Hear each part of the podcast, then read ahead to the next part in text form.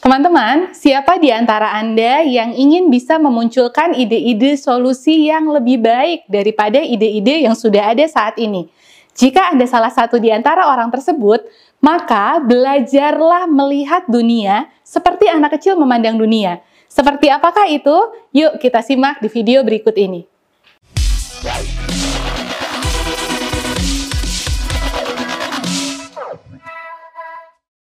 Teman-teman, ide solusi yang sudah kita miliki saat ini bisa jadi memang adalah ide dan solusi yang paling baik untuk saat ini.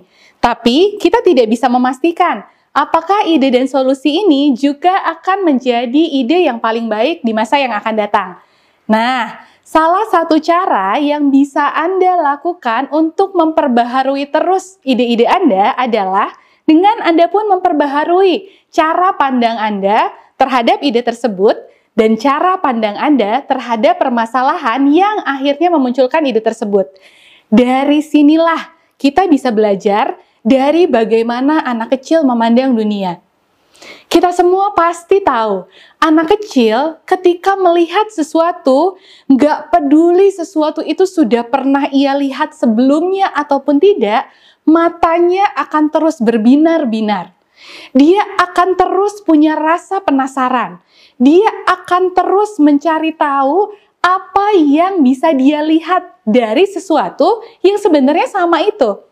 Sehingga kita sering temui anak kecil yang pernah melihat sesuatu, pernah mengalami sesuatu lebih dari 10 kali, mereka akan tetap mempertanyakan ini dan itu.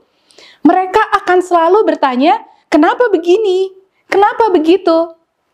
Mereka pun akan selalu bertanya, kenapa nggak gini? Kenapa nggak gitu? Dan mereka pun sering sekali bertanya, emang kenapa kalau nggak gini? Emang kenapa kalau nggak gitu? Semua pertanyaan tadi yang biasa diajukan oleh anak kecil ketika melihat sesuatu yang sama, itulah yang membuat mereka selalu menemukan sudut pandang baru dan hal baru dari sesuatu yang sebenarnya sudah biasa mereka temui. Akhirnya, karena di setiap proses mereka menemukan hal-hal yang baru, mereka pun jadi punya rasa penasaran yang terus ada.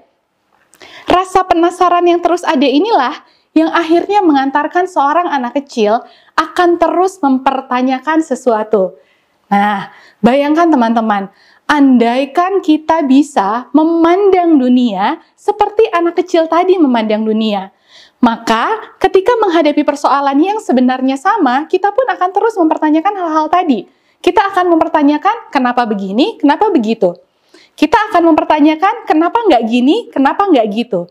Kita pun akan mempertanyakan emangnya kenapa kalau gini dan emangnya kenapa akan kalau begitu. Nah, ketika kita bisa punya rasa penasaran seperti tadi, melihat sudut-sudut pandang baru yang awalnya belum pernah kita lihat sebelumnya, padahal sejak dulu dia ada di sana, maka kita pun akan bisa terus memperbaharui ide-ide kita dan membuat ide-ide kita selalu relevan apa pun yang akan terjadi di depan sana.